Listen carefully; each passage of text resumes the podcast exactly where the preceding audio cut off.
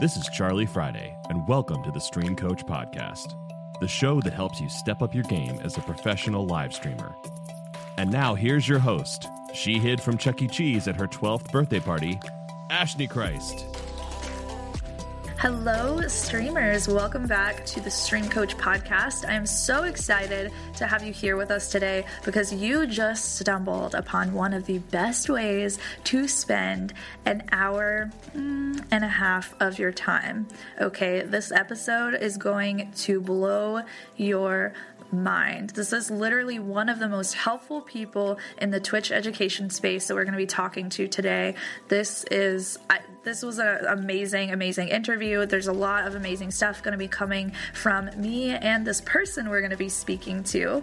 So we're actually going to be talking today about YouTube, like why YouTube is important for streamers, what kinds of things you can do to make better YouTube videos. I'm a huge believer, and I talk about this all the time, that YouTube is one of the best tools for you to grow your stream.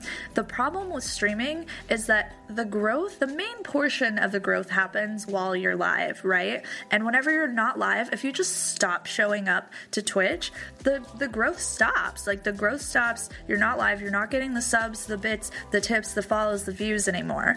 But with a YouTube video, YouTube videos are little employees. And I want you to have this mindset shift of like you make a video, it's out there always working for you. It's like a business card. You make hundreds of them and you've got a hundred little employees out there working to bring more people into your space. This was a huge reason why we were able to grow so quickly on Twitch, why we hit our path to partnership achievement in two months. It's massive. If you are not on YouTube, you are messing up, okay? So listen to Pete.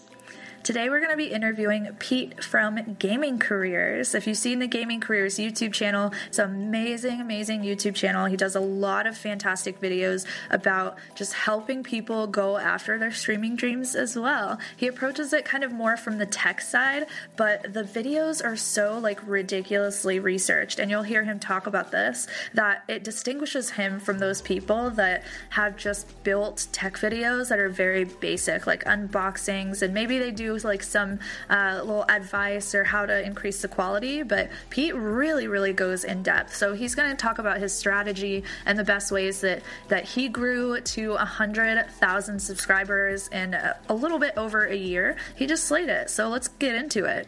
Hello, everyone, and welcome back to the Stream Coach podcast. Today with me, I have Pete from the Gaming Careers YouTube channel. Hi, Pete. Hello. Hey, it is so good to have you on the show. I'm really, really excited for this episode. No, thanks for having me. I'm excited too. Yeah. So, the first thing that I wanted to say was just congrats on your recent switch to full time. That is so exciting. Very exciting. Yeah. Um, it's just been the most surreal experience. Yeah. Like, I don't know about you, but I'm sure you're the same that you didn't start it with like any, or you didn't start what you're doing with any sort of drive to do it full time or ambition for that kind of thing. And it's just the whole thing's blown up such a dream come true honestly. I'm, I'm just so happy with doing it full time. Yeah that's so awesome. And you've seen some like really incredible growth too and it's been about a year and a half of you like creating on youtube right? Yeah that's right. I started um, last uh, december 2016 so yeah coming up coming up to two years between a year and a half and two years right now. That's so awesome. How has being full-time like changed your content? Um, i would like to say that it meant that i could make more content but I'm sure that there's some of my subscribers in chat that would disagree.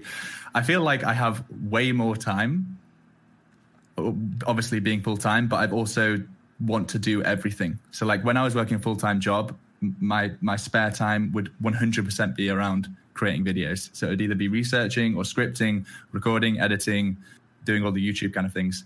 Whereas now, because I do this in all of my time, I, I want to do everything. Like I want to you know make updates to my website or start a podcast all these kind of things and they all take a lot of time so even though i feel like i have more time i also in a way feel like i am way more busy because i'm filling that time with so many more tasks so i love it i'm definitely not complaining but um, I'm also apologizing to my to my subscribers who probably thought they were going to get you know daily uploads, and it's just it's just not like that. There's just too much work for each video.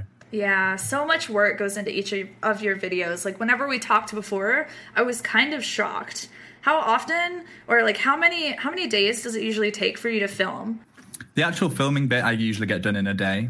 The longest part of it is like the research part because I'm sure we'll get into this later, but like my whole philosophy around creating videos was like quality content. I wanted to have the best video on that topic on YouTube and you know, for it to be evergreen and still to be search worthy in a year's time, I really wanted to make sure that I covered like all angles and made sure that I wasn't skipping over anything.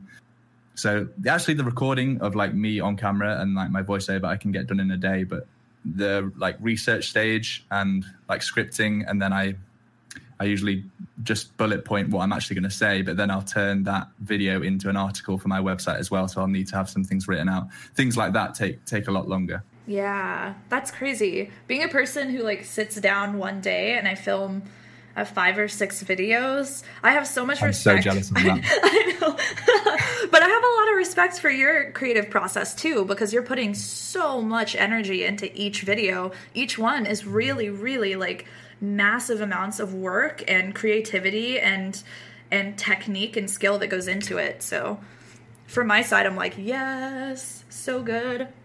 I think that's come from like I had a background in video editing. I did some like I worked for some esports companies and like went and filmed their uh, tournament runs and things like that, and then would edit it together into a, a video of that tournament. And so all that kind of work is has like the perfectionist side of me working at it because I I want to create the best thing that I can for a client, and I've really struggled to let that go with my YouTube channel. Like I think my biggest issue, in fact, I've got a poster behind me I don't know if you can see it on screen. Yeah. Um, yeah. It says, uh, done is better than perfect. And like that is, I need to repeat that to myself every half an hour because I spend way too much time on like the last 10%, which maybe doesn't make much of a difference. But like I, I'm such a perfectionist when it comes to these things. Do you feel like perfectionism has kind of like prevented your YouTube from growing as much as it could have, or has it actually been beneficial for you? It's difficult to say, isn't it? Like the growth that I've had over the re- relatively small amount of videos that I've created, there must be a reason behind that. So I, I would be hesitant to say that if I'd created more videos, I'd grow more. I do probably think that would be the case, but there's definitely something that's con behind this like quality over quantity ethos that I've taken towards it because it has grown so so massively um, for such a small amount of videos. Yeah, that's true. That's a good point. So let's get into just all of the the YouTube strategy and the Twitch stuff. I'm really interested to hear about your Twitch journey. So how did you, how did you actually find the platform? Well, I have always loved gaming. Um, like ten years ago, when I had a lot more time and I was like at university, well, maybe not ten years ago, but eight years ago, um, I used to play a game called Team Fortress Two at a pretty competitive level. Um, it sounds quite silly. Anyone that knows what TF2 is, because it's like a cartoony game. It's kind of like Overwatch, but there was like a competitive side of the game that was um, c- community driven, I would say. But um, this is all before Twitch, so I got to quite a high level of that, and some of the matches that I played in would be streamed on a platform that was around before Twitch, which was called Owned, spelt OWN3D. It was Own TV. It went it went bust um, not long after Twitch launched, but that was like the original streaming platform, and a lot of the games that I played in were streamed on that platform. So I always had like an interest in it. And then when Twitch came, Twitch came out, I streamed myself like playing TF2 um, at this like relatively high level, and I got partnered really quickly um, partnership back then was nowhere near as like clear cut as it is now with all these like affiliate and then these goals to reach partner. It was kind of like if you hit a high enough viewer threshold and a Twitch member of staff saw you, they might offer you partnership. So I actually got into Twitch like ages, ages before um, starting the gaming careers YouTube channel. So like, there's a massive gap between even there's even a massive gap between me playing TF2 at a high level and starting the gaming careers YouTube channel. But I have always been involved in like esports and competitive gaming and streaming. So like, I, I was always going to find Twitch. I did actually find it super early on, you know, when it was just moving across from Justin.tv. Um, but I, I did technically stumble on it from a different platform which was owned TV. I don't know if anyone will remember that platform, but like I've still got a screenshot on my computer some somewhere of a final that I played in that had like a thousand viewers on owned, and it was like that was like unreal for TF2 um, eight years ago. It was just crazy. That's actually I mean, really good. Yeah, nowadays that number gets smashed by you know your regular streamers that are partnered, but back then it was a big deal. I remember. Um, I remember all like the early stuff and using XSplit and all these things way before OBS was around. So yeah, it was a it was it was definitely an experience and it's been a journey, but they're not really directly connected to when I started gaming careers. That was like an idea that came a lot later on. Yeah, how cuz this is a really interesting question. There aren't a lot of people who have like been around as long as you have, although I do remember owned. I do remember that those days too. Um how has the platform kind of changed since way back in the day when you first started versus now? Is it more difficult to kind of like build a streaming community now? Do you think? Mm, it's definitely become it's definitely become more difficult. I would say that actually Mixer as a platform really reminds me of what Twitch used to be like. There's like a real community feel to it, and uh, not not a community to do with your stream and your viewers, but a community to do with all the streamers and like Twitch, Twitch when it was much smaller, it was obviously much easier for you guys for you to know all the other people in your directory, and it wasn't about money. Like I feel like too many people are getting into streaming now with the idea of making loads of money because maybe they've seen like Ninja on the news or something like that. But back then, it was just about sharing your gameplay. Like it really was just like a way to live stream and hang out with people and for me, because I was playing a game at a relatively high level, it was a way for people to see how you know a, a relatively good person and a good team would communicate and work and those kind of things. So it's like the platform back then was just so awesome. It was so new and only people that had good internet could stream or watch. Whereas at least now a lot more people can do it. So there's definitely been some some great growth for Twitch, but it's hard to look back on the old times without some sort of nostalgia just because of how like small and niche the platform was. Yeah, that's so true. It's a completely different landscape, and so now we have to use like all of these different strategies and these uh, these pieces of advice that just people have learned over time that has helped people to to grow something. So, Let's uh, talk about the Gaming Careers YouTube channel, though. Uh, my first question is Have you actually streamed since you started the Gaming Careers channel, or is this you know, like your sole endeavor right now? I haven't streamed actually since starting the channel. That's mostly because um, of like where I've lived and the internet and like living with housemates and not being able to stream. Obviously, YouTube is way less taxing on your on your connection. You can just like upload overnight if you've got a slow connection or whatever. Um, and I definitely do want to stream again. I'm not really sure what direction I'll go with that because I don't know how interested people will be in watching me play games versus you know me doing some sort of education based live streams. I know last time we spoke, we spoke about like h- how cool it would be if I live streamed me creating the videos, um, and it was just like a behind the scenes version of that. But I haven't worked it all out yet. My internet is in the process of like being fixed to be able to deal with live streaming. So we don't know. We don't know. I know there's a lot of demand and there's a lot of people in my Discord pinging me right now saying that I need to live stream games, but um, I haven't worked it all out.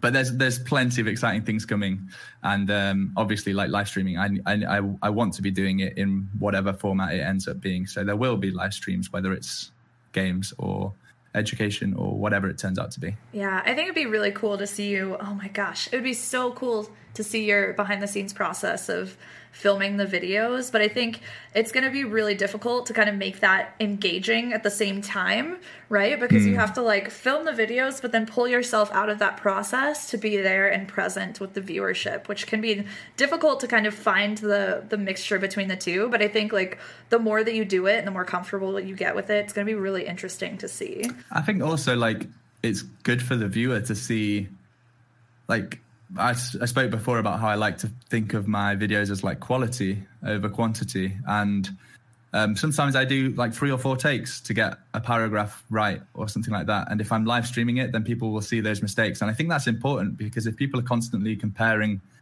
themselves with really successful streamers, like you aren't going to be as good as them because they've been doing it for four or five years and you've just started. Like you, you're going to make mistakes. And maybe I'm part of my purpose as an educator is to like educate on the fact that yeah i i make loads of mistakes and i'm completely comfortable with it. So i don't know that whole idea to me is still like still like churning in my head as to how i could do it and would it be entertaining.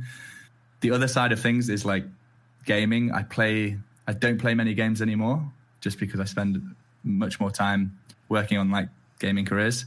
Um, but the games that I do play are like the ones that you shouldn't stream, basically like League of Legends and Overwatch. I still play those two at like a fairly decent level, but like my advice constantly to people is like don't stream Fortnite, don't stream League of Legends if you're starting out because it's such a hard directory to get started in. So I'd hate to go back on my own advice and then be like, hey, first live stream, I'm going to stream, yeah, me playing Diamond in League of Legends or something. Yeah, that would be so difficult. And then you know you'd have people come in like, uh, Pete, you've told us not to stream saturated games. Why are you streaming exactly. saturated games?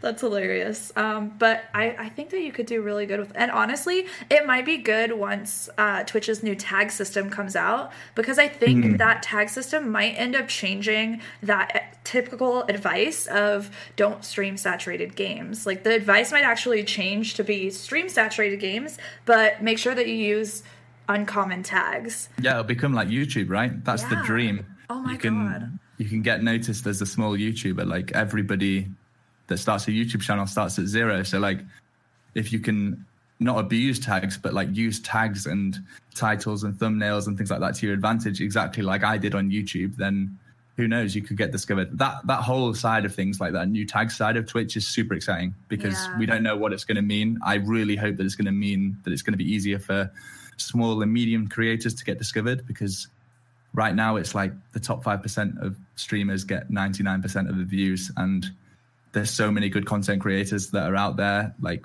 people in my community people in your community i'm sure like there's just it's overwhelming and it's so hard for them to get discovered. Um, like i do everything that i can to like try and push people that i really believe are doing the right thing and should just have a bigger audience. But i hope that this new twitch tag system really benefits streams like that yeah, and I think we're going to talk about this here in a minute, but the differences between YouTube and Twitch are just, oh, it's so good. So let's talk about, though, uh, why did you really choose, instead of helping streamers on Twitch initially, why did you choose to create content for streamers on YouTube instead of Twitch? So when I when I started the channel, I, I still remember it like so vividly. I, I was in bed like I woken up, but I was in bed on my laptop, and I was like, "What? What do I want to do? I want to start a YouTube channel. I know loads about live streaming. I my a little bit of background. Some people already know this, I'm sure, but um, at university, I did my dissertation on live streaming of video, so I have like quite a lot of technical understanding about how um, video being transferred over the web and codecs and things like that works. So I was like, there's actually so many people that want to learn how to live stream, but there's no good guides. And I just spent like an hour in the morning just like searching and watching these guides. And you know the most of the big guides on how to use obs um, were by big streamers and they're just like talking through their settings but not explaining anything. And i was getting so frustrated watching it saying like yeah but your settings when you live in america with a really good internet connection and a really good computer that they don't apply to this person that's watching in a completely different country different computer you know completely different setup like live streaming setup is so difficult because it's completely based on your location and your internet connection and how good your PC is and like what games you want to stream and how you want it to look. And there's so many variables. So I was like, I'm going to write down 200 ideas of what I could teach people about live streaming or about content creation, you know, be it YouTube, Twitch, editing, streaming, any of those things. And that morning I just sat in bed and I just wrote down 200 video edit, 200 video ideas and I still have that list today. Like I think I've uploaded like 35, and it's like I knew at that point this has got legs. Whether or not people watch it and subscribe to it, I knew that there was enough content for me to create, and it was a space that I knew was going to evolve massively as well. So there's going to be more content always coming out for it. So I, feel like I'm going off massively off track of your question now. I've kind of lost Not my trail. What was the question again? it was why did you why did you choose YouTube over Twitch? Ah, uh, yeah, yeah, yeah. So I knew that's where people were looking for tutorials. Like Twitch's um, video on demand system still isn't anywhere near as good as YouTube. So like people are searching how to do things around all aspects of life on YouTube, and I just noticed that there wasn't anyone creating good content for teaching people how to stream. There just wasn't anything that great. There, there was like the odd tutorial, but they were they weren't channels dedicated to it, and they didn't explain it particularly well. So that first month, I, I just created like four or five videos. I remember saying to myself, like, I'll create 10 videos, and if I hit 100 subscribers by those 10 videos, then I'll keep going. But if I don't, then, you know, I've just, I haven't wasted my time. I've just spent time creating 10 videos. And like three videos in, I was like at a thousand subscribers or something crazy. It was just like the most mental growth ever. So like I was reinforced straight from the get go, like yes, this is a good guy idea. People want this content, and I, I was I was a bit lucky because I already had a lot of the camera equipment because I'd been doing this like freelance. So I already had like a nice camera and like some lights and a microphone, so I could start straight away with some essence of quality, I guess. I wouldn't recommend that for people starting out to buy loads of stuff, but I actually already owned it from previous work. So I feel like I did I did get lucky, but at the same time I really did do my research about a gap in the niche that I felt like I could fill. And uh, yeah, I guess the rest is is kind of history. I've noticed that about the quality level of your videos too. Most of the time, whenever you see videos about like Twitch advice or uh, even like tech videos based on Twitch, a lot of them are people that are still like they're they're explaining their settings and everything, but they're still in their like Twitch scene that they use to live stream in. And yours was completely different from that because it was it was like the video was built for YouTube. It wasn't just a recording that somebody filmed during a stream. Mm right? So to me, that that really stood out quite a bit. but you are like really focused on the tech side of streaming, which has just been amazing for you. Like your videos have done really well, but there are a lot of tech videos that are out there, right? Like there are a lot of, of videos about OBS, a lot of videos about um, uh, like Blue Yetis, microphones, all of that stuff. So, how do you feel like your videos really differentiated themselves from everything else that's out there? I think one thing that I tried to do with all my videos is like like I said try and research as much as I could about them, but also try and think about all the anomaly cases that people are going to be searching for. So like blue the blue yeti one is like a perfect example. There like I spent a lot of time when I was creating those videos thinking uh, or like googling and looking at search results of issues that people had with blue yeti and obs or blue yeti and Voicemeeter and things like that. So and i tried to make sure that my video covered all the answers to those kind of things. And i mean that isn't something that i've managed to do completely. There's definitely videos that i've created and there's like one thing that i forgot to say. And then everyone has that everyone that has that issue comments and i'm like oh my god if i just spent another half an hour researching i would have found that question and i could have answered it in my video but I think my because my real drive is like firstly trying to explain every setting that I tell people to do rather than just saying set this to 2500 set this to your closest server. I like try and explain my reasoning behind those settings so that the person then learns what the setting does and then can apply their own circumstances to whatever they're trying to do. So if i'm talking about a blue yeti and i'm talking about background noise or something like that and I'm showing people how to filter out background noise. I explain through what each setting of that does so that they can apply it to their own environment. So I think I think that's really why I've had like success is because so many people can come to my YouTube videos and then apply the learning that they've had. I, I feel much more like a teacher rather than just like somebody showing what settings are. I'm like trying to teach uh, how you can apply the settings to help you. I don't know if I'm doing a great job of explaining this, but no, uh, um, basically what I'm saying is I, I, try and make sure that like I'm super beginner friendly, but also detailed enough that any anyone that comes to my video can learn from it, whether they're just trying to get a hot fix to make sure that you know OBS is streaming to the right server, or if they're coming and they're completely new to OBS, so they've never opened it before. Like I try, I try and cover both bases with that, and maybe that has been part of the reason that it's been successful. That's actually so good because you're serving multiple audiences there. It's not just, and I get the sense from you too that you're more of an educator and like more of a teacher than uh, it seems like some YouTubers are just creating the videos because they know that that's like a really good search term.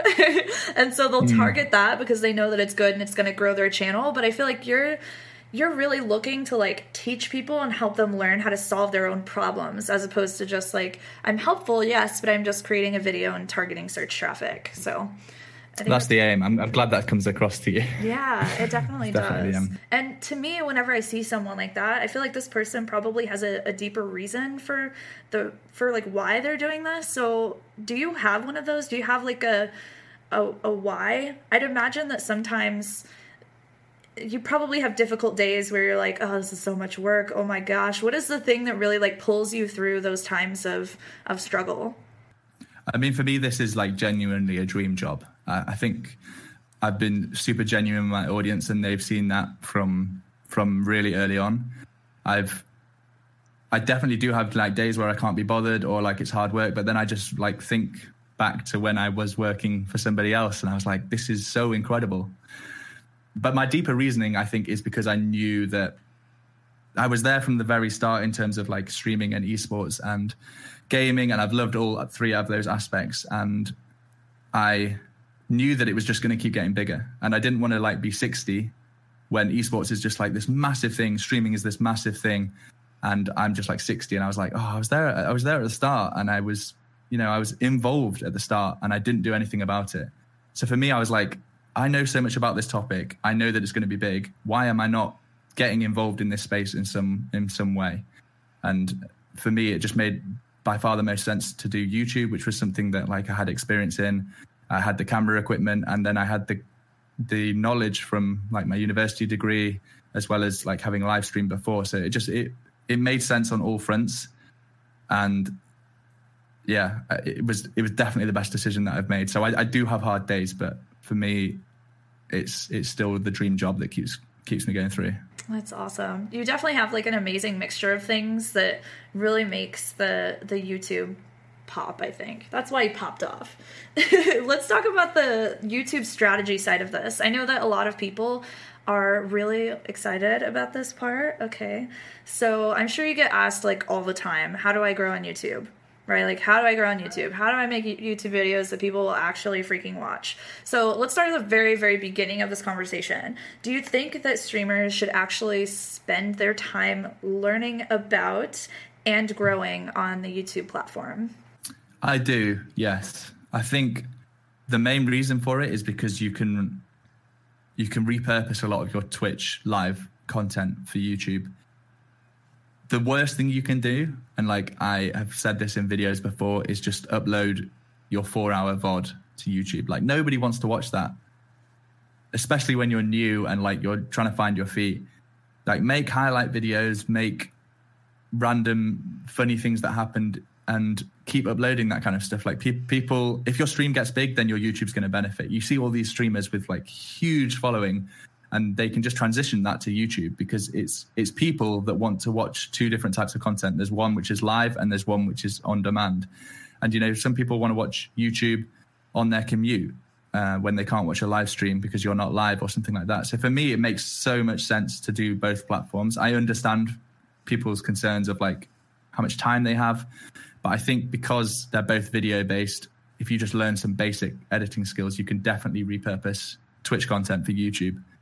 Um, like there's there's people that I've found out about in my own community because they've had a YouTube channel and I've ended up stumbling upon one of their videos and like I, I feel like discoverability on YouTube is at the moment easier than Twitch.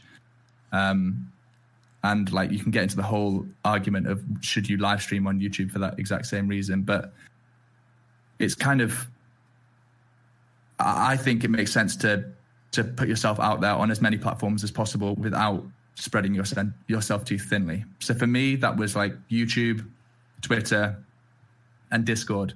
And like obviously, I'm moving over to Twitch, not moving it away from anything. But now that I'm full time, I'm going to be able to dedicate more time to Twitch. But like for the first year and a half when I wasn't doing this full time, YouTube was where my content lived. Twitter was where like behind the scenesy stuff and like general chit chat and how you could get in touch with me. And then I started a Discord in January for like the community, and I mean that's whole blown, blown up as well. But just concentrate on platforms that make sense for you without spreading yourself too thinly. That would be my advice. I definitely wouldn't just stick to one platform if you can make use of your content. Like you do a perfect example of this as well. You live stream this podcast but then the podcast will go up to all of the different podcasting apps. And I don't know if you put it on YouTube, but I imagine you probably do, like in the edited down version or whatever. Mm-hmm. Like it just makes sense to do what you can with your content because people can't consume it all the time. Like you're very unlikely to have one person that's going to watch your Twitch stream, watch your YouTube channels, look at every single tweet you make, like every Instagram picture. Like pe- people follow you on different platforms because they have different ways of being able to interact with you. So I would say yes. I would definitely recommend having a YouTube channel. Just make it so that you get your username. That would be my best advice. When you start streaming, just get all of the usernames. It will save you so much pain further down the road. Right now, I've just started an Instagram like three months ago, and obviously, gaming careers has been taken. So I've got like a full stop in the middle of my name, and it tilts me to the ground. I wish I'd just started that at the start, but you know, I'm an advocate now of getting all the usernames at the start. Yeah, that's awesome. That's such good advice too. I think like if we think about building content, it's not I think a lot of people like box themselves into this idea of okay, I want to build a Twitch stream, so I'm a streamer. But if you limit yourself just to Twitch, I mean, there are people that would love to hear you and learn more about you on Instagram, on Twitter, on YouTube, through podcasts. Like, and just like you said, most people, unless they're really, really your fans, like, they're not going through literally everything that you're doing. You're creating a bunch of different styles of content to get more people into your space in different ways. Like, if you really have a voice and you really have some kind of like mission or, or something that you're trying to help people with, why would you not want to put it out there in front of as many different people as you can with as many different preferences as people have? Mm. So I think that's really, really fantastic. Um, how does a how does a streamer choose the types of YouTube videos that they should be creating? Because in the in the very beginning like it's it's definitely good i think to be doing you know highlight videos and, and little clips and all of that stuff but is there a time when they should start targeting traffic that's specifically youtube traffic? I mean i think it's like a case by case basis. I if i was starting streaming today and trying to stream a less popular game then i would be looking to create guides on that game. I'd be looking to um, try and work out what people are going to be searching for on youtube and try and capture them from a YouTube standpoint. And then if, if they like your content, they're going to watch you if they can when you're live. So let's say like I'm playing a really small game um, where it's like character based, and I I'm like, well, this this game's quite fun, but there's not that much content out there about it. I'll create a guide on how to play this certain champion, and I'll put quite a lot of time into it. But if that game gets bigger, or if there are people searching for that game, they're going to search for it on YouTube, find your videos, and then they're going to want you play live. If you if you create good enough content in that transition. So my my focus would be like on trying to create quality content, and I probably come from that side of things naturally anyway.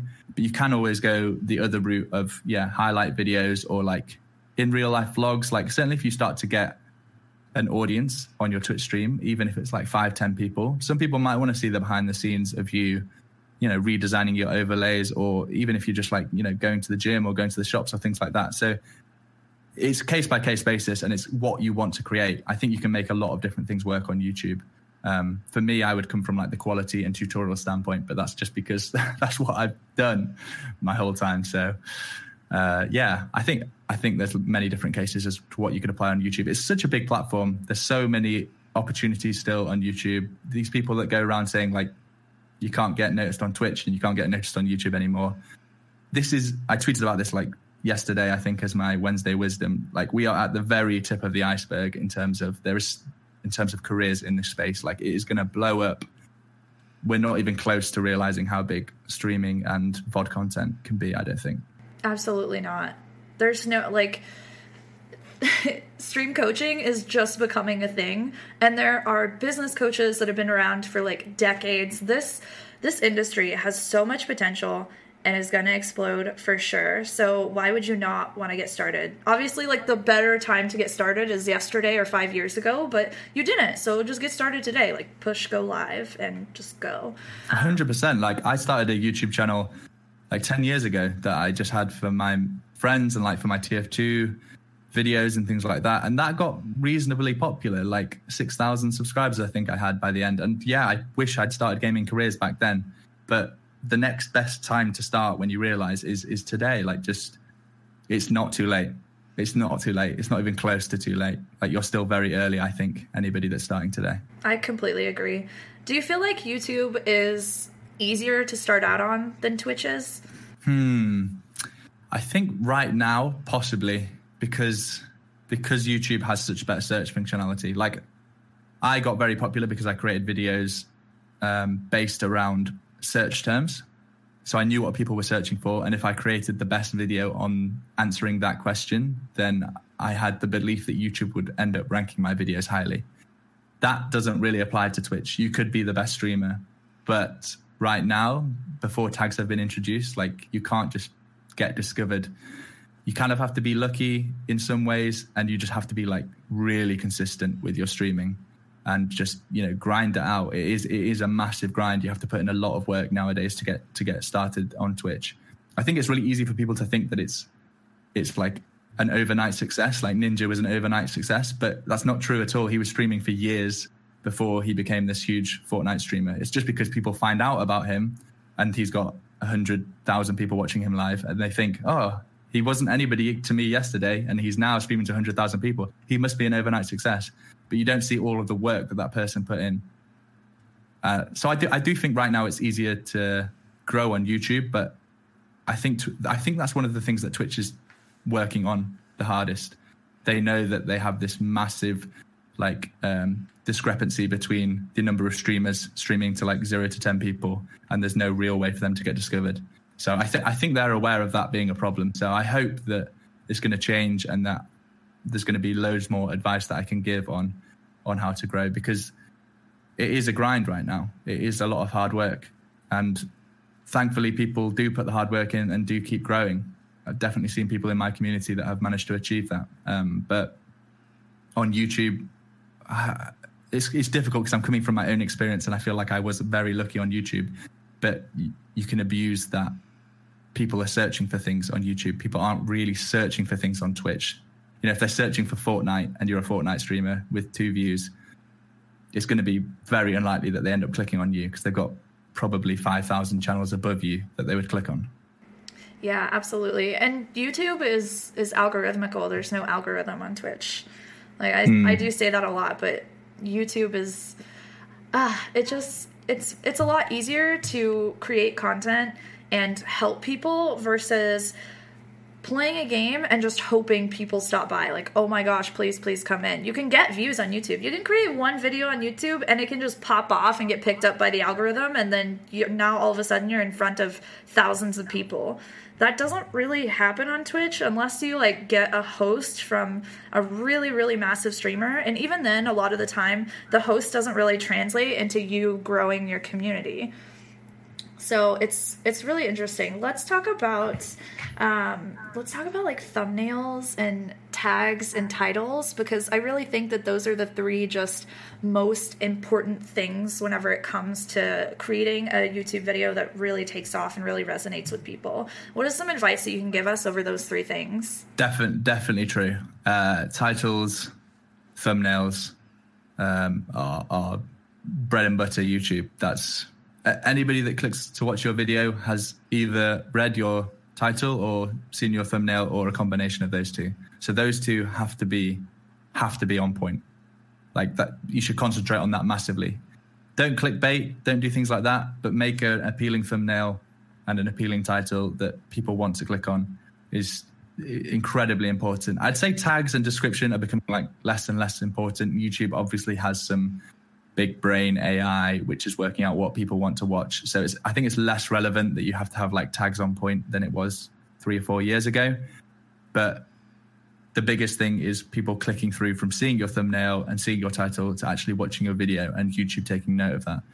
So they are massively important. And I, I see that becoming the same thing with Twitch, honestly, uh, in the future now that they're looking to implement tags. I, I see it being, I mean, you can't really do a thumbnail, I guess, on Twitch, but like title and tags, I think are going to become more and more important on Twitch as well. Yeah, I agree. What it, what what would change if Twitch actually like implemented thumbnails? Do you think that that would be a good idea for the platform? I'd hate to think about how much clickbait would would ensue. That's like, so true. It, it's, it's, a, it's a nightmare even thinking about going to Twitch and seeing custom thumbnails. My word. Yeah. Um, I don't think that would be a good idea, honestly. you see that with like YouTube's live streaming stuff. People are able to actually like make thumbnails for their streams. It'd be so wild if people on Twitch were able to do that as well. I think maybe I think the way that YouTube kind of does it, and haven't had that much experience on live streaming on YouTube, but you should be able to set a, li- a thumbnail for a stream event that is happening soon. Like I think that makes so much sense so if you say I'm going to be streaming one of my podcasts at 1 p.m. or whatever time it is for you, you should be able to have your thumbnail like somewhere saying what it's going to be. If you get me, I think that makes sense. But yeah, clickbait thumbnails for live streams, I don't see that being a good idea. Yeah, absolutely. So what what makes a good thumbnail? Let's go through each three of these things and talk about like what makes a, a good thumbnail versus the other the other. But what makes a good thumbnail? I mean, it's it's aesthetic, right? So it is kind of down to personal preference. I think looks good. Um, I think the clear the key key things for me are like I want to entice people into watching, so I want to kind of show what I'm going to be talking about. Mine are all tutorials, so they're more like, do I want to learn this? This looks like something I might want to learn. I'm going to click on the video. So I want to like cover if it's software based, maybe a screenshot of the software and then some nice big text of what I'm explaining and then the title. You know, you're bouncing off between the title and the text on the thumbnail to try and entice your viewer as to what you're covering in the video. Um, definitely don't be using one of the auto generated thumbnails. Like, that's what I used to do six, seven years ago because I just didn't think it meant anything. But you should 100% be spending, you know, a good chunk of time actually on your thumbnail.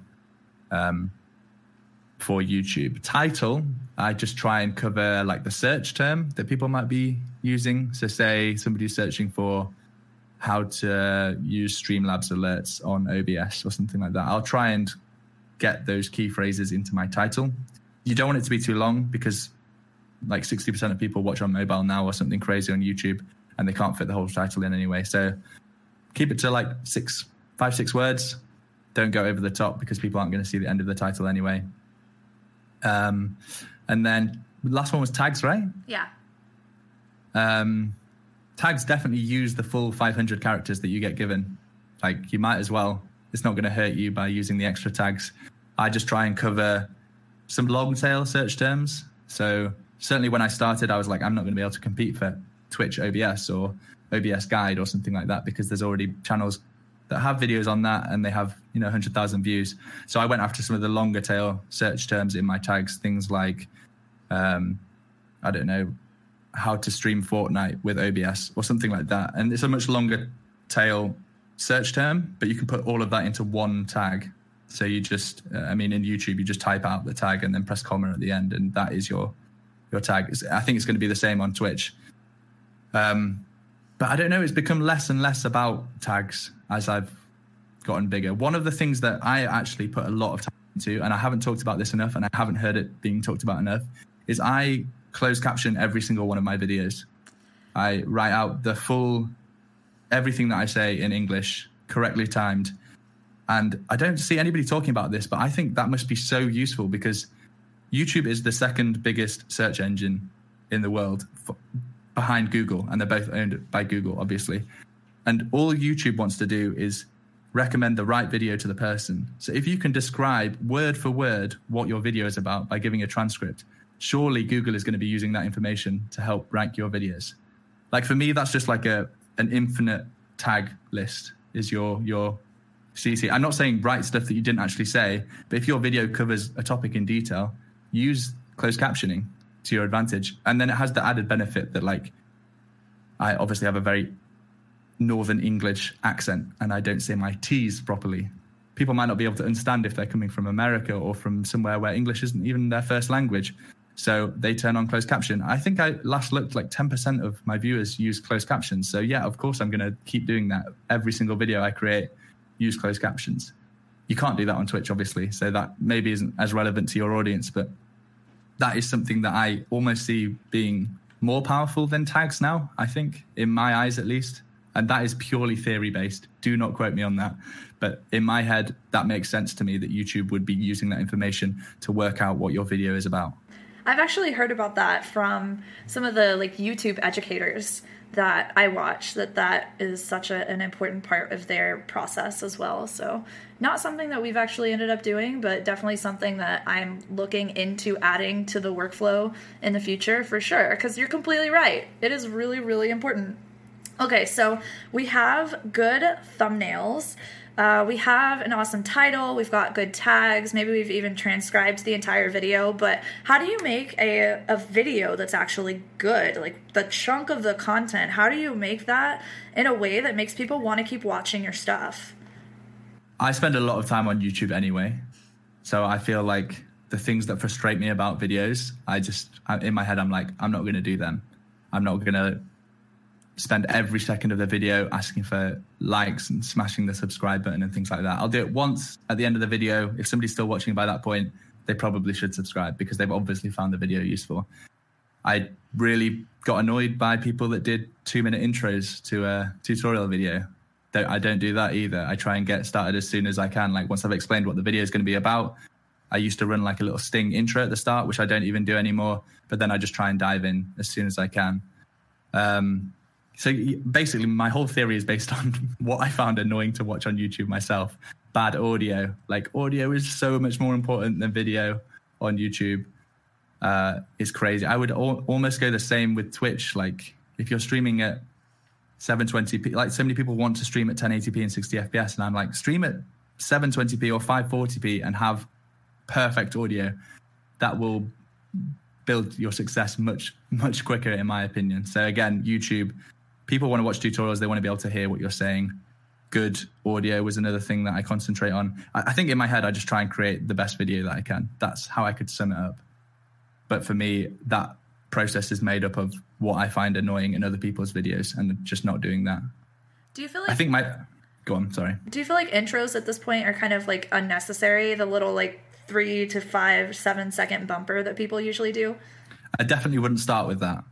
I, have I've never done that, and that's advice that I've always said to people is like you usually have like three to five seconds to grab someone's attention when they arrive at one of your videos or at your live stream. So spend that first five seconds selling what your video is going to be about and what problem it's going to solve for somebody. And then if you really want to do like a logo sting at the beginning, then you can do it, but just do something that's less than five seconds. Like nobody wants to watch your 30 second amazing After Effects animation that you've got of your name appearing from a brick wall or whatever you're seeing nowadays on, on YouTube. Like people want to come for content and they get bored very quickly. And it's so easy for them to close the tab on your channel. And YouTube isn't going to reward you if they're leaving YouTube because of your video. So just, just if you want to do a logo sting or something, just do it quickly and don't do it at the very beginning of the video. I would, I would start delivering the the quality content that people are looking for as soon as possible because if people keep watching your videos, YouTube is going to notice and they're going to help promote your stuff to more people. Yeah, that like binge session is so important. It's so it's so helpful to get people to like watch your stuff over and over and over. Uh, but let's talk about something that you mentioned, which is if people leave your video, YouTube won't recommend you and they won't reward you for that. Now, something else that YouTubers do is they have um, maybe like cards or or links somewhere that will lead the viewer to some other platform, be that like Twitter or their Twitch or something else. Should people actually be doing this or not?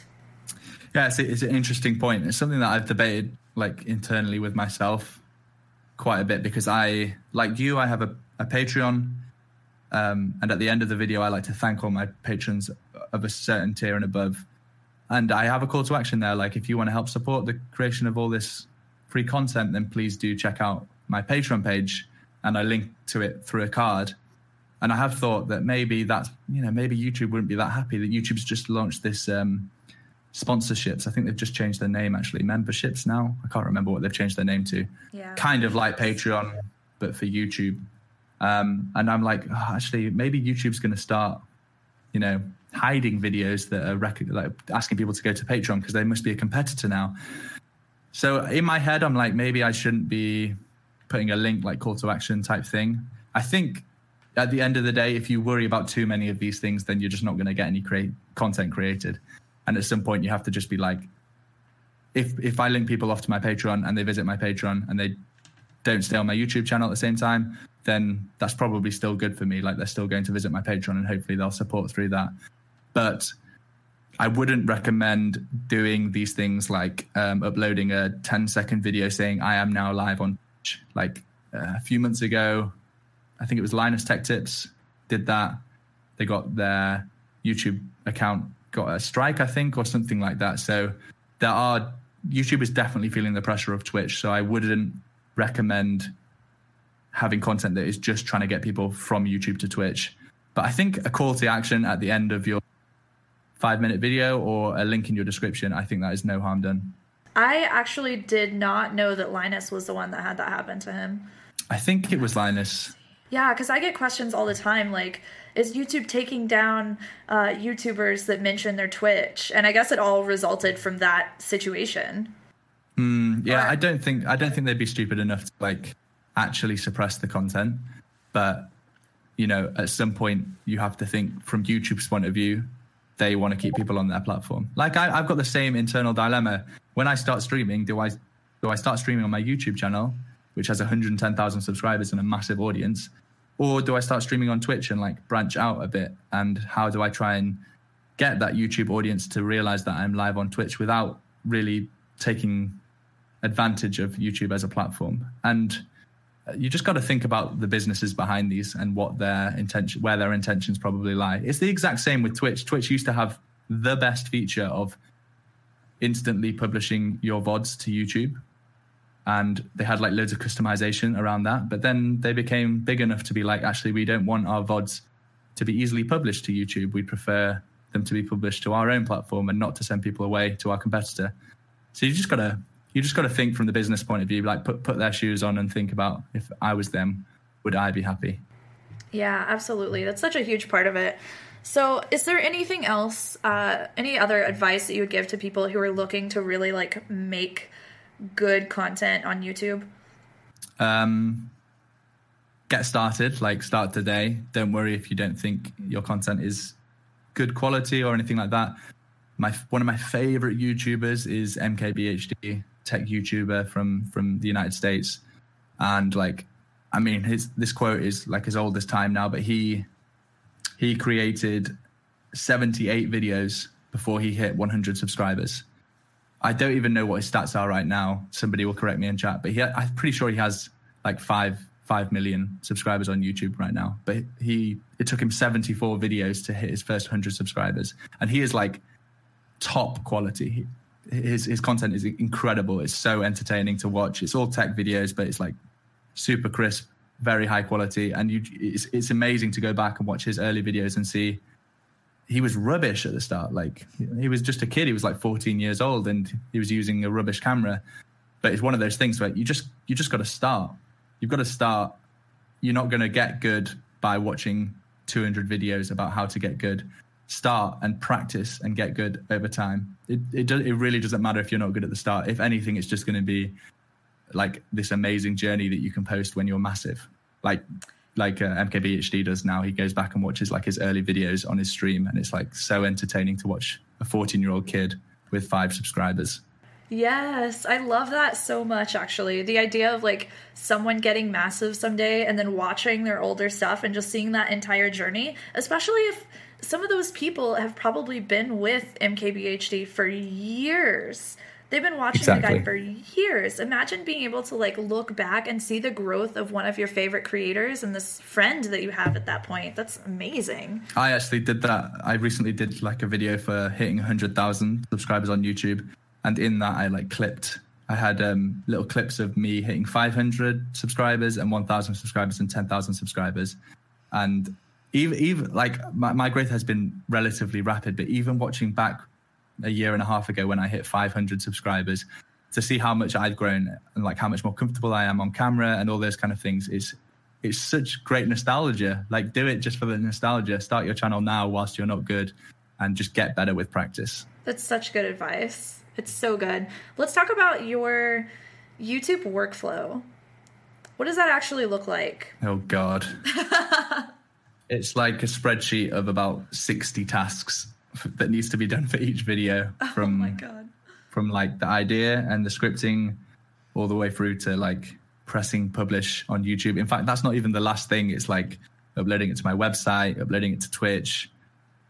There's just so many steps. Um, I'd say like the key ones plan your video, record your video, edit your video. But the reason that I have written all of this down and have got it in a spreadsheet is because I'll forget to like do my audio levels on a video. And if I didn't have that as a little te- tick list, um, then all my audio would be like super quiet because I'm like editing on my headphones. So it's a nice volume for me, but then I need to boost it before it goes live on YouTube or something like color correction, like so easy to forget. If I've got it in a checklist, I'll make sure that I do it. Um, all those kind of things, tags, titles. I've literally got the full process from start to finish, but it is about 60, 60 steps from the idea stage of a video to like having it fully finished, published on all platforms, promoted on my social media. Um, and and it doesn't even end there. Like I quite often go back to other videos and I'll change the thumbnail or I'll reword the title or things like that if I think I can get you know better results from a different search term. Can we actually get like a link to that list? Do you have that available somewhere? I don't right now. It's in like a Google Docs um, tracker that I track all my work with. But one of my things that I've po- promised my patrons is a, a, video covering the behind the scenes of me creating a video. So you just have to hold me accountable for that, and that will go live at some point. I'm I, I'm I promise. That would be so good. Yeah, because like everybody is asking for that right now. That's great. So you mentioned it, it can take about like three days for you to do behind the scenes research for the video, then about a day to film the video. How long does it usually take you to edit? Surprisingly, editing is like one of my quickest bits sometimes I can get both filming and editing done in like a, a jam packed day. Like the, the, editing is what I had a lot of experience with before starting this YouTube channel. So I, I, see myself as quite a competent and speedy editor. And also, what I'm editing isn't particularly complicated. It's usually just getting cuts in the right place, audio synced up, color correction, you know, a few B roll shots and things like that. It's not a particularly difficult edit that I'm doing. I'm not doing stuff with super complex graphics or After Effects or anything like that. Um, so I would say usually I spend, okay, this has changed since I've become full time. Usually I'll spend a day scripting and then a day filming and editing. And then sometimes I'll be able to release that same day, but sometimes I'll do it the next day. I, I still haven't really worked out a good schedule for my uploads. That's definitely something I'm going to look to move on to next year because I've heard enough big YouTubers say that having a release schedule is one of their reasons for success that i should probably follow that advice and you know release on a certain weekday every week uh, but i still don't do that um, much to the frustration of my viewers i'm sure uh, so yeah I, it's kind of i kind of work on what i want to work on each day but there's so much going on right now behind the scenes some of which i have to keep completely under wrapped. And since hitting 100000 subscribers it's like the flick of a light switch, all of a sudden everybody wants to talk to you about a video idea and things like that. So I, I spend like half of my day on Skype calls with people, but I am slowly building towards having a much more structured week which will result in having you know videos going up on a certain day and maybe you know a podcast going up on a certain day and a live stream on a certain day and this that's why i would like to be maybe the start of next year and I'm going to spend the rest of the, this year just making sure that I can commit to that because I don't want to tell people I've got a schedule and that I'm going to start a podcast that will come out every week if I can't if I can't commit to that. I want to know that I can commit to it and then follow through with that promise. That's awesome. Uh, it's so much work to get out one of your videos. Have you ever thought about like hiring a, an editor or somebody to kind of like take some of the work off of you? I have thought about it. I I actually do hire a freelance writer who is this just amazing guy who basically turns my videos into articles for my website because I write at all, and he is a very good writer. Um, I have thought about like outsourcing some tasks, but I can't let go of it. I, I it's definitely a poor quality of mine. I couldn't be a very good manager because in my head right now, I know exactly how I want everything to be done, and I would. I feel like I would be the worst person to work for in the world if somebody was like, if I was like, oh, could you edit this video? And then I'd scrutinize and I'd be like, I wouldn't have done that. I wouldn't have done that. so don't, don't suggest somebody should edit for me because I think I still need to grow in like this business and learn how I can outsource certain tasks. And the other thing is, I like, I, I love every aspect of it. So in my head, I couldn't just film videos five days a week and then send all that footage off for somebody else to edit because I'd start to hate the filming of it and I'd really miss the editing of it. Whereas right now, when I do every single bit of the of the process, like it's that variation which I really enjoy. I really enjoy like seeing a video from from the very start to going live, and especially if it does well, um, it, it feels amazing when a video does really well, and you know that you've done every single aspect of it. So I probably will at some point. I remember to go back to MKBHD. I remember him saying this that he wanted to do every single aspect, but realistically, if he wants to keep growing, he needs to outsource some tasks. So I don't think that's anytime soon. Maybe maybe at some point next year. Um, but for now, I just enjoy every aspect of it too much. Yeah, that is that's such a good realization from him too, because it's really really hard to give up that control and especially with something as like creative as making videos is because it's all it's a reflection of you and of who you are and what your your brand is all about and everyone has such a different style and different ways of editing that it's really hard to give up that control. But at the same time i think that he's completely right. Like you kind of hit this level where you're like i can't do anymore. I can't do mm. anything else. And if I want to start some other style of content, I literally can't do it because all of my time is taken up by this. So I feel like all creators kind of hit that point of okay, I have to bring somebody on. I have no other choice. Like we have to all deal with that struggle of having to let go at some point, which is unfortunate, but it definitely helps a lot. And there have been a lot of times where I've seen people that have like let go and somebody else has come in to take something over and they do it way better than that creator did and mm. that creator starts to take off and also now maybe, has time to focus elsewhere. Maybe that's what I'm scared of is somebody just coming and editing for me and being 200 times better. Um, no, I don't think that's the case.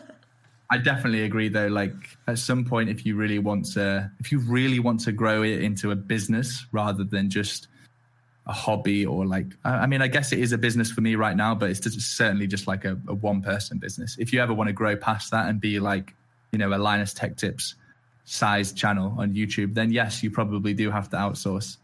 But I, I'm certainly not anywhere near that point, and I'm enjoying this sort of size, being this size, and being able to do everything myself right now. Yeah, that's so great. It's a really good place to be whenever you're just you're the the person that controls everything and and you're the captain of the ship, basically.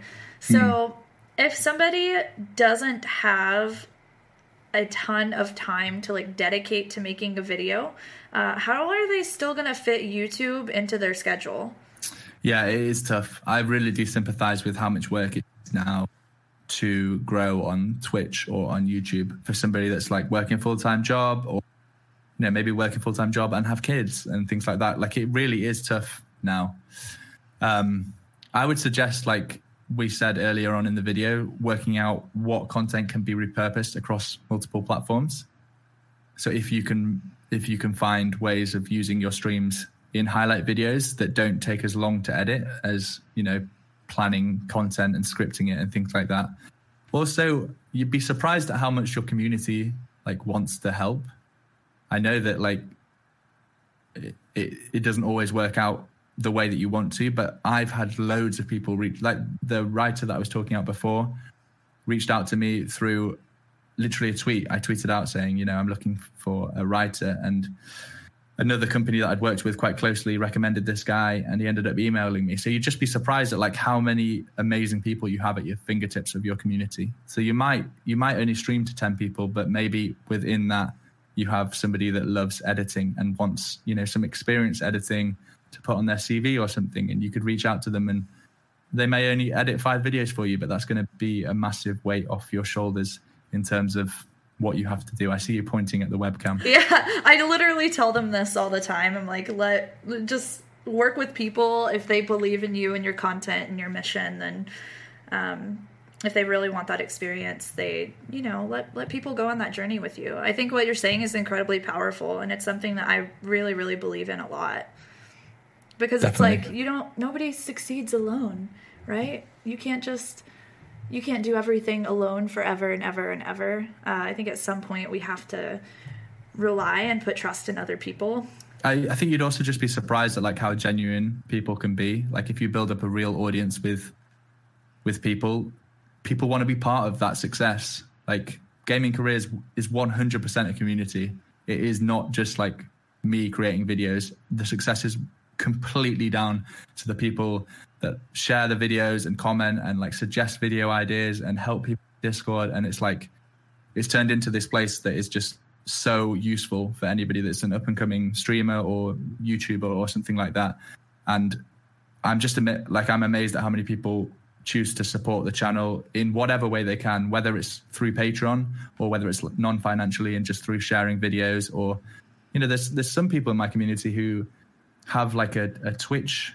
Um, what do you call them now? I should really know this, but like the little section about you in Twitch below your Twitch. Um, oh, it's like video. The, the, profile section. The profile. Yeah. They'll like link link to gaming careers through that and say that I learned all my stuff through gaming careers and things like that. And that's just like the most heartwarming thing in the world when somebody, you know, wants to put help you grow by having you on their profile. Just things like that. You'd just be so surprised at how many people want the best for you. There's so many trolls out on the internet, but there's so many genuine people that want to help each other. And that I feel like that's what gaming careers has turned into, like this amazing community of people.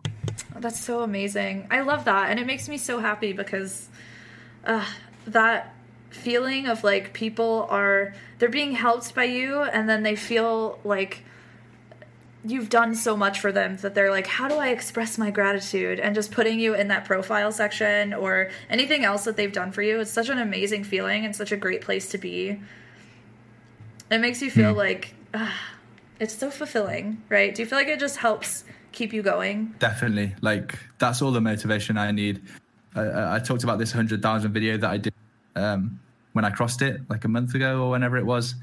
Um, one of my patrons and part of my community arranged like some videos from other people in my community and completely under the wraps from me sent them to me when he knew I was making this 100,000 video.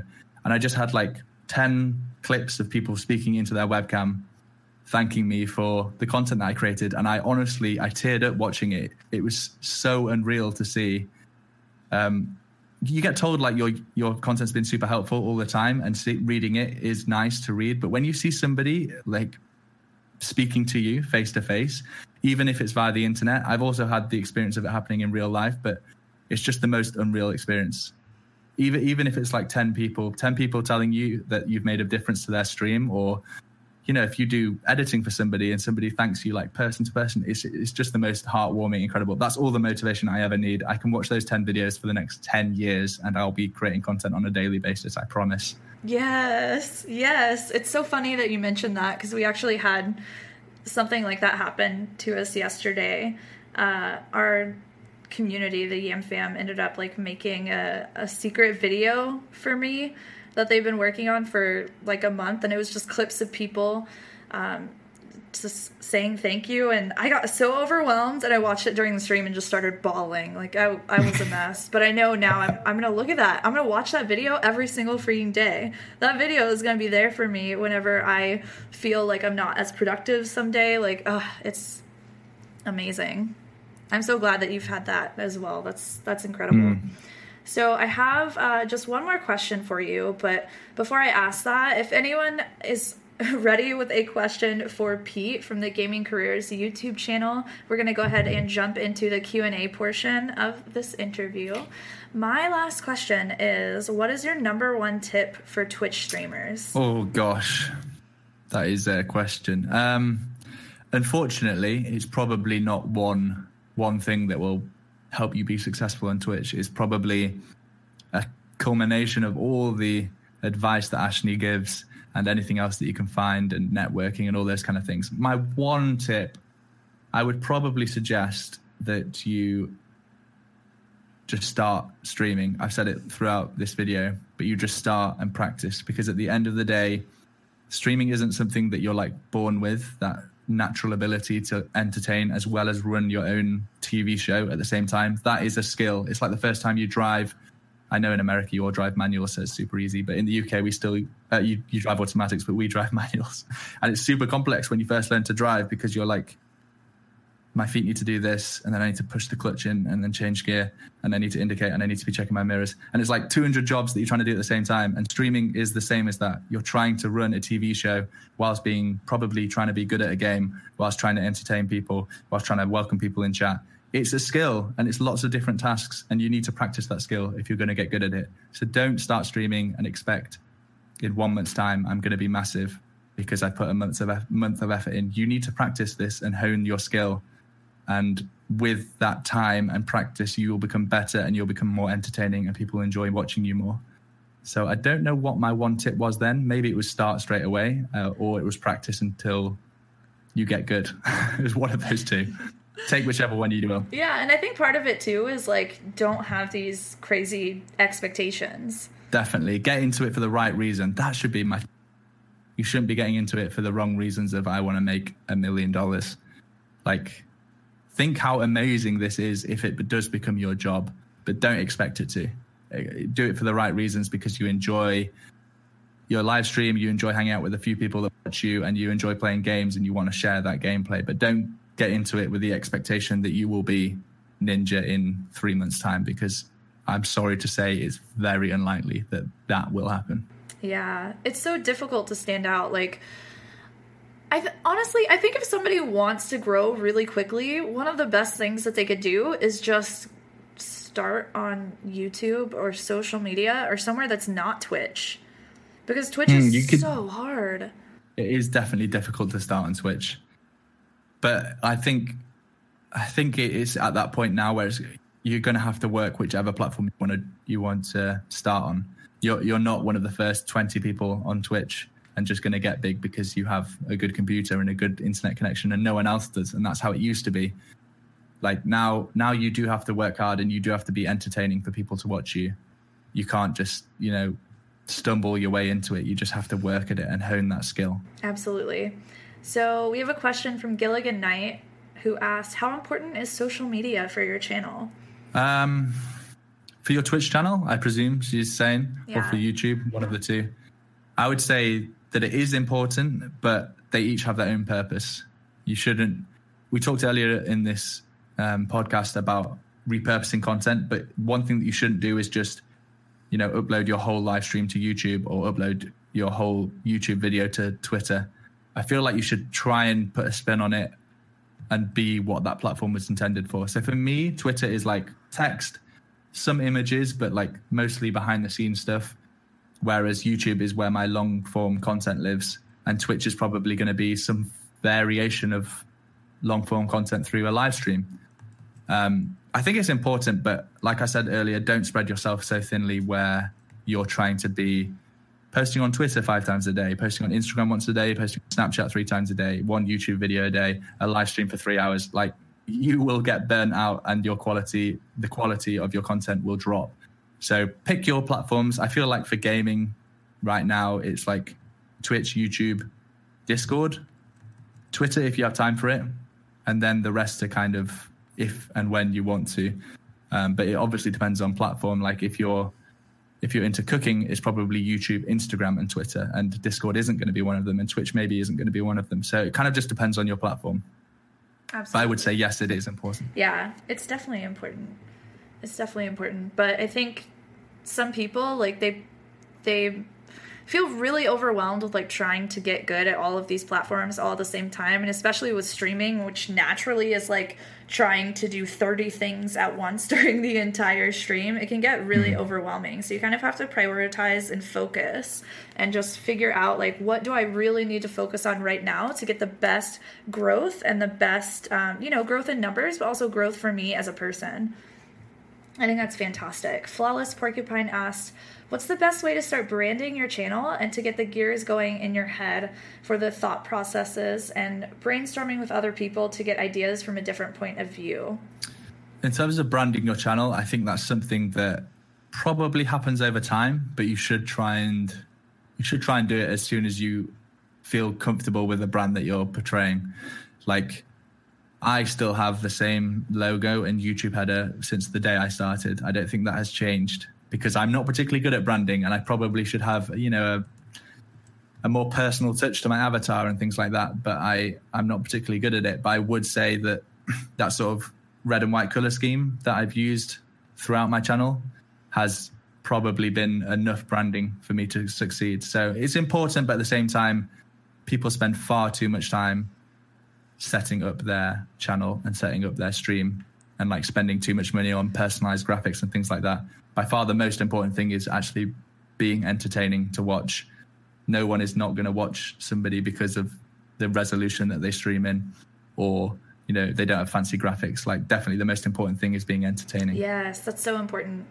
Anomaly asked how do you handle down days? How do you get out of debbie downers? Yeah i mean that's definitely something that I see happening at some point. I'm so relatively new to being full time that I, I don't feel like I've really had a time to have a down day yet. But I know that one day I'll get sick and I don't want to work on my YouTube channel or the business side of things that day. So right right now I would just suggest like take the time away from what you need time away from. Like if you're going to be rubbish on stream because you feel like you're having a down day, then don't stream. People are understanding if you tweet out and you have a certain number of followers and you say, I'm feeling sick today, or, you know, I've got family visiting, not going to be able to stream. I know I said I was going to stream today, but this didn't happen for XYZ.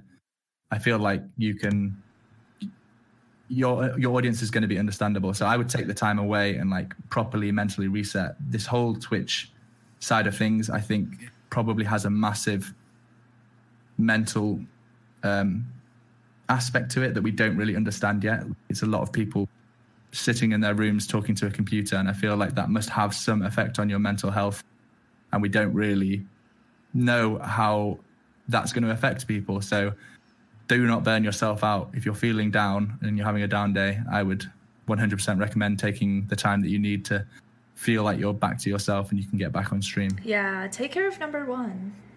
Absolutely. Exactly.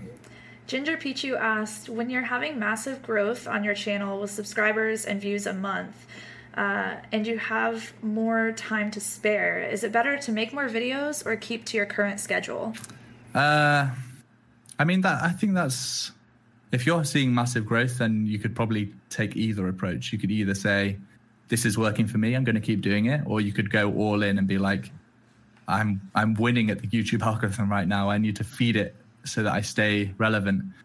But I do feel like if you do the latter, you're going to burn out, and that's probably more detrimental to your channel than if you just had kept the once a week schedule or whatever it was that got you growth in the first point. Yeah, I think definitely building it in a, in a way that's like sustainable for you. That that question is basically quant- quantity versus quality. Which one should I focus on? And I think it's, like it's it's for each person. Everyone has to kind of decide that for themselves. Certainly, when I started on YouTube, everyone was preaching quantity. Like the amount of advice that was out there that was just like upload every day, get something out there for your audience every day. And I've seen success in the complete opposite. Like whilst I was working full time before before I was doing this full time, I was probably uploading once every three weeks, which is like, I mean, that's you hear that as bad advice on YouTube. These that's how your channel dies and all that kind of stuff. But I feel like I concentrated on the quality so much that my audience didn't mind because they felt that they were getting they were really learning something once every three weeks or however often I uploaded. And it was worth waiting around for. And from some of the people that I've spoken to, they'd much prefer that than me churning out content for the sake of churning something out. So I, am a believer in it's a little bit of both. You can probably succeed with quantity over quality, but I, it's definitely how I have seen success has been quality over quantity. Yeah, definitely. Uh, oh, this one's cute. Nadia Hard Candy said, "My question is, do you know how much we love you, Pete?" I mean, it's the support of this community has been insane. So I would I would answer with yes, I do, but I actually probably don't have any understanding of how many people um, have been affected by videos and things. But I would just like I appreciate every single comment that I get. I've always read every comment that I get on YouTube, even if it eats into my days. Aww. Yeah, because there's and there are those silent people too. Like you don't know all of the mm. ways that people are being affected by what you're doing. There are people that they never comment, but they watch every single one of your videos and they love you. But they'll never join your Discord. They'll never talk to you mm. on Twitter. They'll, they'll never make an attempt to connect. But at the same time, it's they're not being affected by you any less, and they don't appreciate you any less, right? And I think those people kind of go like unappreciated themselves sometimes. We really focus Definitely. on like the numerical aspect, but I think there's so much to say for the life changing aspect, regardless of someone's really interacting and engaging or not. Hmm. Uh, so yeah, hundred percent agree. Sir Logan Moore asks, "Can we expect videos on streaming with a console, like OBS settings, sound setup, getting party chat in your stream video, etc.?" Yeah, definitely. Um, a big section of this like um, video list that I want to do is concentrated around both people that want to just stream from their console, but as well as people that want to play a console and stream from their PC. To be honest, the reason I haven't been able to create that much content around it is because I haven't ever been a console gamer myself. I made um, one or two videos, I think, about the like Elgato, um, one of their capture cards. Um, but I definitely, I 100% sympathize uh, with those console gamers that want more content uh, surround about them because it is a more complex setup for the majority of the console gamers that still want all of the advantages of OBS or Streamlabs OBS. So definitely will create more content. I'll just have to um, get myself a console. Yes, yeah, you need one. I, I say that as if I have one. I don't have. I don't have one either, except for like the old Xbox 360 and my PlayStation One, PlayStation Two, all of those. Nintendo 64. The oh, there you go. The OG. Hyperion asked, I believe in my content, but when I make a YouTube video, I deliver it in a way that is similar to my live streams. Long form, very few edits, etc. How important is production versus content in making a great YouTube video? First of all, uh, earlier on in this um, in this talk, I said that like um, I found one of my community through YouTube, and then like discovered his Twitch stream through that, and hype, that is Hyperion. Like so I actually found his his YouTube content first. So maybe it's just me that's searching for it, but I think like I I really like the content that he's putting out anyway. He's had this awesome journey of really natural growth on Twitch. Um, and he's really open about talking about you know what his plan is of of picking a niche game and then trying to move away from it and some of the struggles of drops in viewership and things like that. So I really like his long form content, and I think he speaks really well. So I would I wouldn't veer away from that. That's definitely where you've seen success on Twitch. It's just about trying to make videos based on what people are searching for, I guess, on YouTube.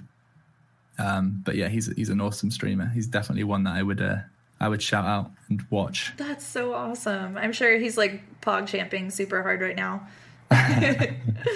Lumpy Shinobi asked, "How important is using Discord for networking?" Yeah, super important. I think. I think it's probably an underused tool, but it's probably the best right now. I would say Twitter and Discord. Uh, there's loads of good Discords for gamers and streamers.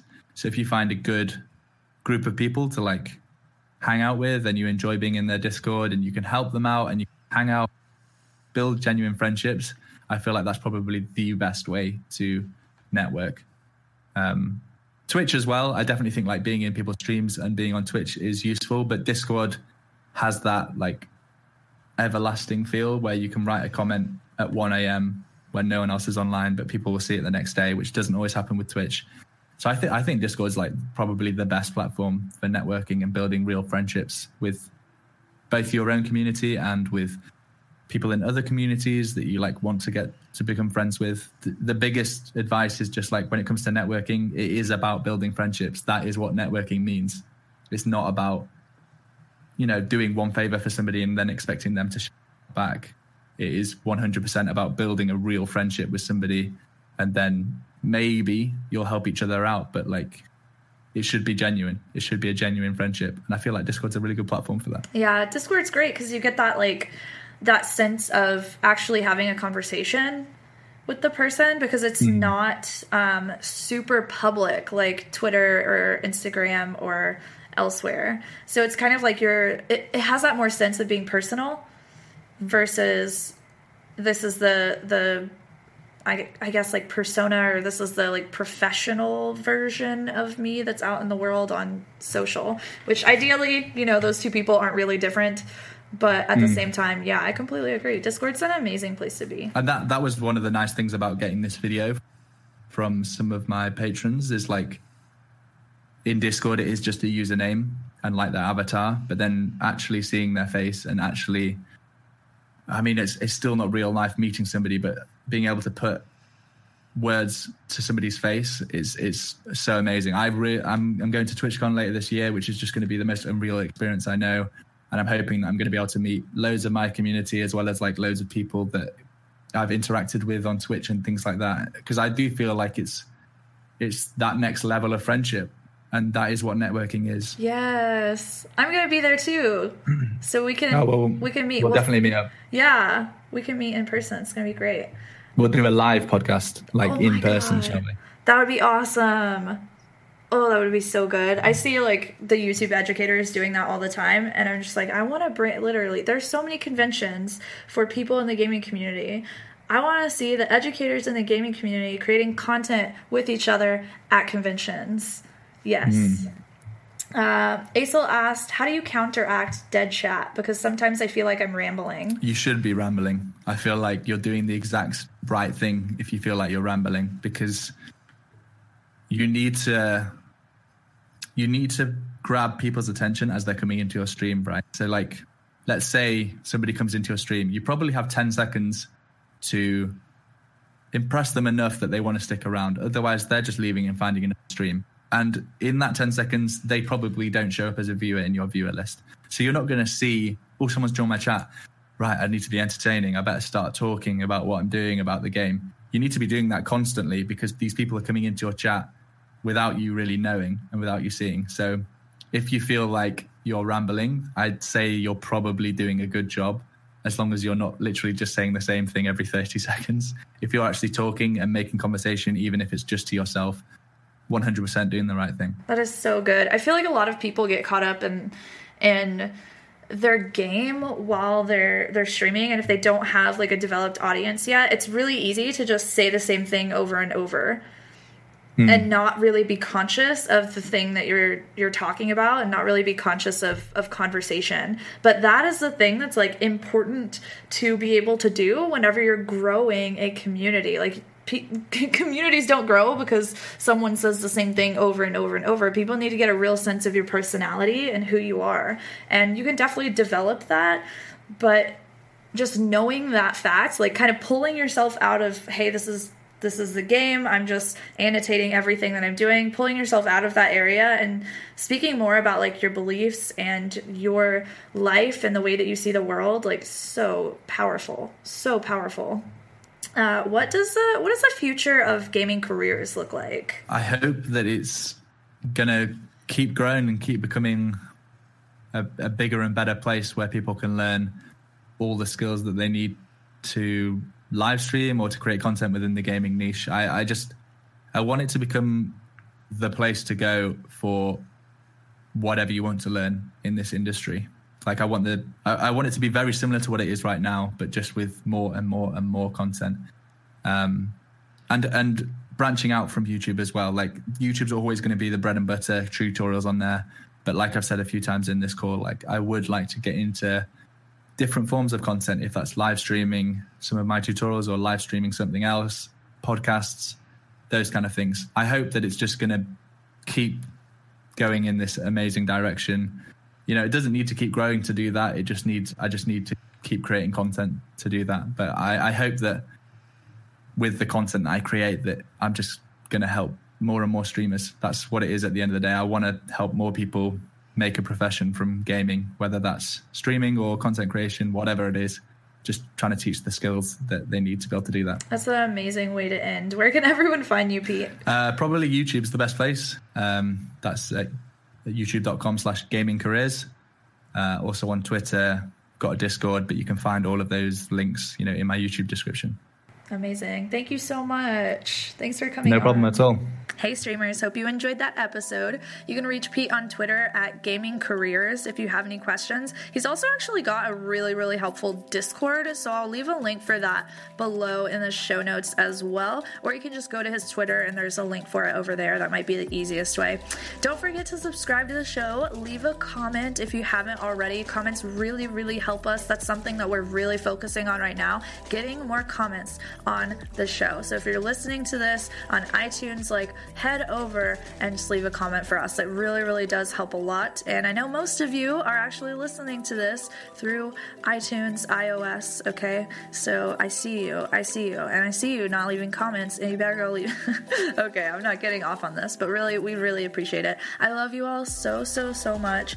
Thank you for spending your time every week here with me and our guests and the amazing people that you're letting influence you and impact you to go after the dreams that you have for your stream, for content creation, for life. Don't be afraid to dream big and go after those things in your life that really, really scare you because that is where all the good stuff in life lies on the other side of that fear. Okay, so break through it. It's a freaking brick wall, and you are the Batmobile. All right, let's go. I'll see you all next week. I love you so, so much. Okay, bye. Thanks for listening to the Stream Coach Podcast. See you next week.